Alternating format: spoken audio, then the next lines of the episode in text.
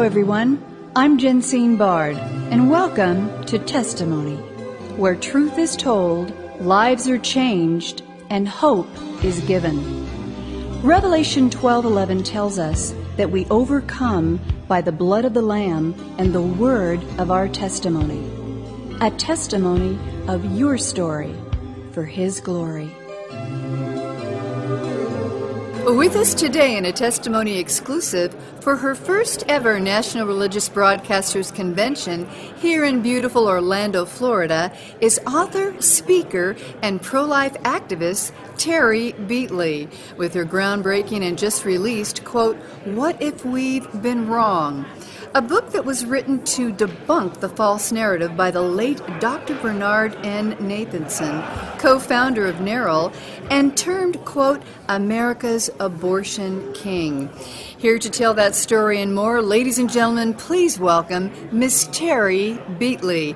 Terry, welcome to Testimony. Thank you, Jensine. I'm so glad to finally meet you face to face. Well, it's great to yeah. meet you. Terry, we first spoke several years ago when you were in the beginning stages of chronicling your conversation with America's, quote, abortion king, Dr. Bernard Nathanson and the shocking findings you would be told just prior to his death, and thankfully, he came to faith in Jesus Christ. He repented, but there is an untold story that you've written in your book, a story that he wanted to be sure America knew. Terry Beatley, please tell us that story.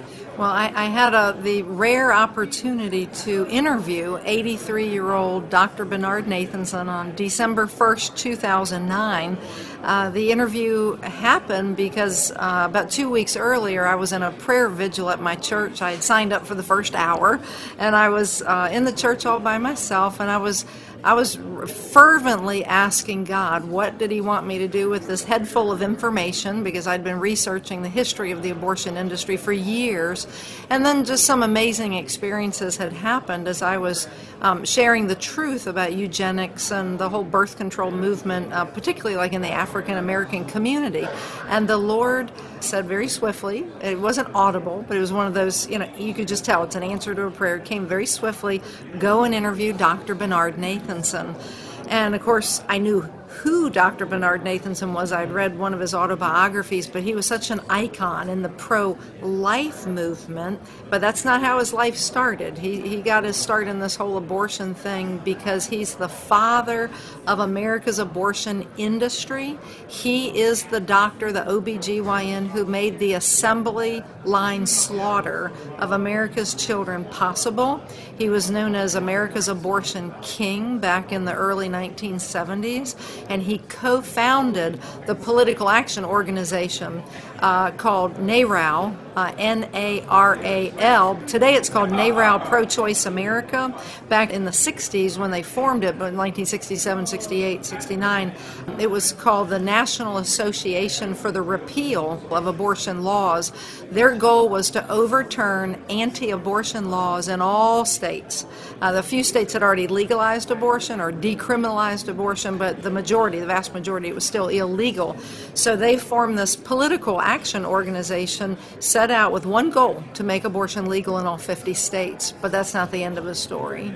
Wow. How did you come to interview Dr. Bernard Nathanson? Well, I, I, you know, the Lord gave me the instructions and I was provided his telephone number and I, I called up and Dr. Nathanson's wife answered the phone and she informed me that he was 83, very, very frail. He was terminally ill with cancer and she said, she said, Terry, it's highly unlikely he's going to grant me an interview. It had been over a year since his last interview. She told me to fax up my request, which I did. I prayed over it and prayed over it. Was just a little short paragraph telling why I'd like to sit down with him. Faxed it up, and sure enough, she called me back two days later, two or three days, and she said, to her amazement, Dr. Nathanson said yes.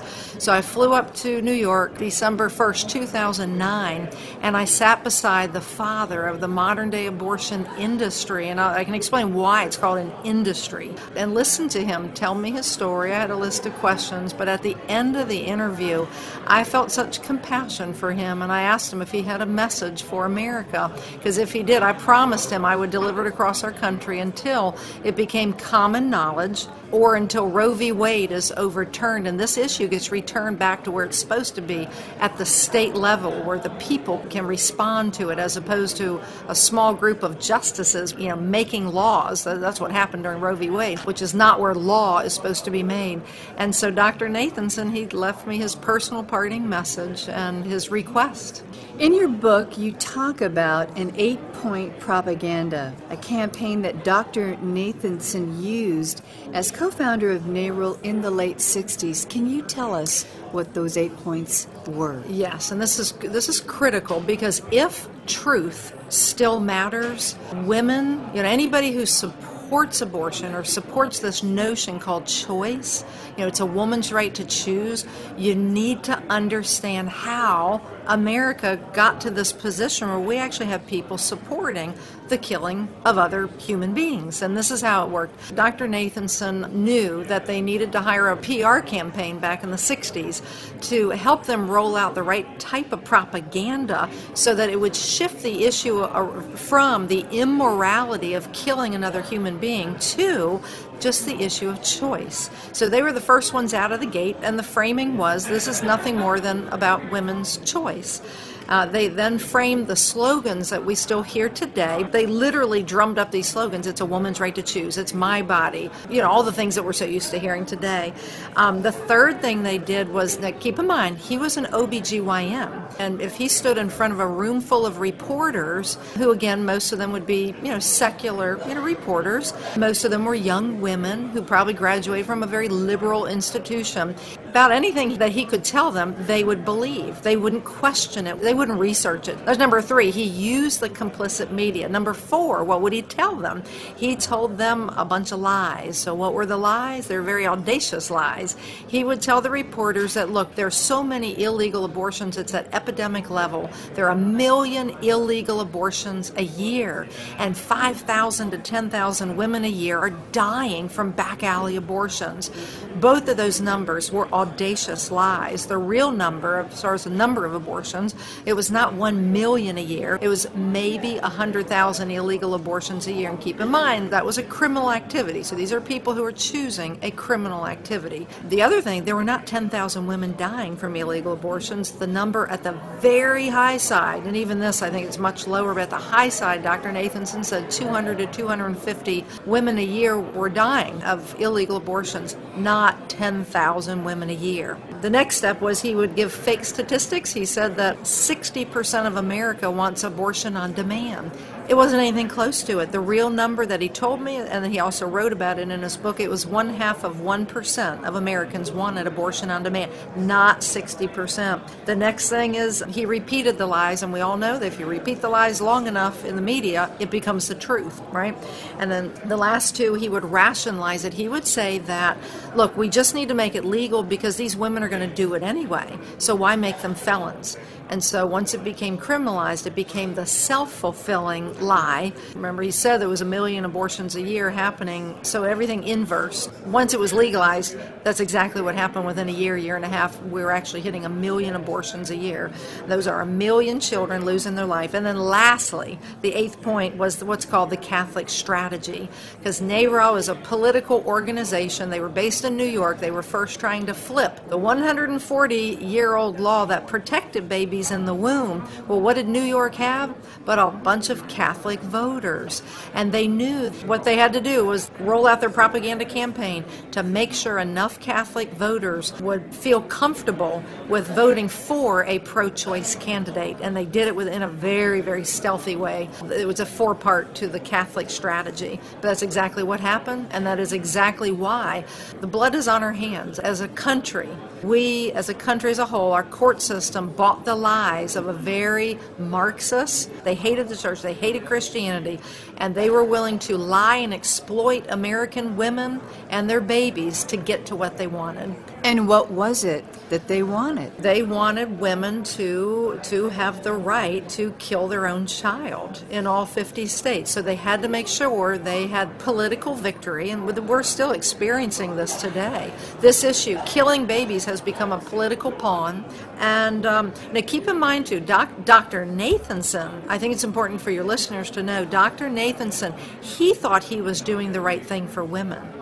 The other people, like Lawrence Lader, um, I, from my reading, to me, it appears to me he wasn't so much out for women. I think he was trying to make it easy for men to not be responsible for their own behavior. Last question in our remaining moments. Ladies yeah. and gentlemen, you're listening to Terry Beatley, founder and president of the Hosea Initiative, and her shocking, just released book, What If We've Been Wrong? Terry, what changed Dr. Nathanson's mind about abortion? Uh, thank you. That's a very important question. I know our time is running short. So, this is what happened. Um, he's personally responsible for 75,000 abortions. He aborted 5,000 babies with his own hand. And, by the way, he aborted his own child. He aborted his own child. He taught wow. doctors how to do abortions on another 10,000 babies. And then, when New York became the abortion capital of the world, uh, he was running the largest abortion mill in New York City. They were killing 900 babies per week. Per week. So he paved the way for the Roe v. Wade decision, which he celebrated, the Roe v. Wade decision. Two months after Roe v. Wade, he had quit the abortion facility just because he was exhausted and he was chief of obstetrics at a hospital in New York. And the hospital rolls in a brand new technology, and that technology was real time ultrasound and the father of the modern day abortion industry who paved the way for the Roe v. Wade decision, which made killing babies during all nine months of pregnancy in all 50 states a, a decriminalized activity. He sees the baby for the first time smiling, sucking her thumb, wiggling her toes, doing all the beautiful things babies do in the womb, and he recognized immediately on real-time ultrasound he had a he had an ethical problem on his hands, and he called abortion within the next 2 years. He was able to call abortion homicide and murder and the, the father of the modern day abortion industry became pro life and spent the rest of his life trying to undo what he did to America and America's women. Ladies and gentlemen, you have been listening to Terry Beatley, president of the Hosea Initiative, and author of her latest must read, What If We've Been Wrong? Terry, I want to thank you for coming on testimony and for the last seven years persevering in the faith to bring this story, to bring truth into the ears of those that need to hear it most. And the ears that need to hear it is the entire nation. Over 60 million babies aborted since Roe versus Wade. You are on a mission to debunk the lies, the false narrative, to save lives. How can the listeners get your book and follow what you're doing? They can go to our website called the ministry's Hosea Initiative. That's H O S E A, Hosea Initiative, www.hosea4u.org. So it's H O S E A, the number 4, Y O U.org. You can also click the book link on our homepage, and that'll take you right to the book landing page get the book, read it, because the other thing that's in this book is the appendix from Norma McCorvey, who was the Roe of Roe v. Wade. Her 2003 affidavit is Appendix C to overturn the Roe v. Wade decision. It's all in one book. Thank you, Terry Beatley, and God bless you. Thank you, Jensine. Testimony is a global broadcast made possible by the generous contributions of our valued partners at Jensine Bard Ministries and you, our listening audience. Together, we are reaching souls for Christ, one testimony at a time. If you would like information on how you can support this broadcast with your tax deductible gift, please visit us at jensinebard.com. That's one word, J E N S I N E B A R D.com. And join the conversation at our Facebook page, Testimony with Jensine Bard. Thank you for listening and please join us again for testimony.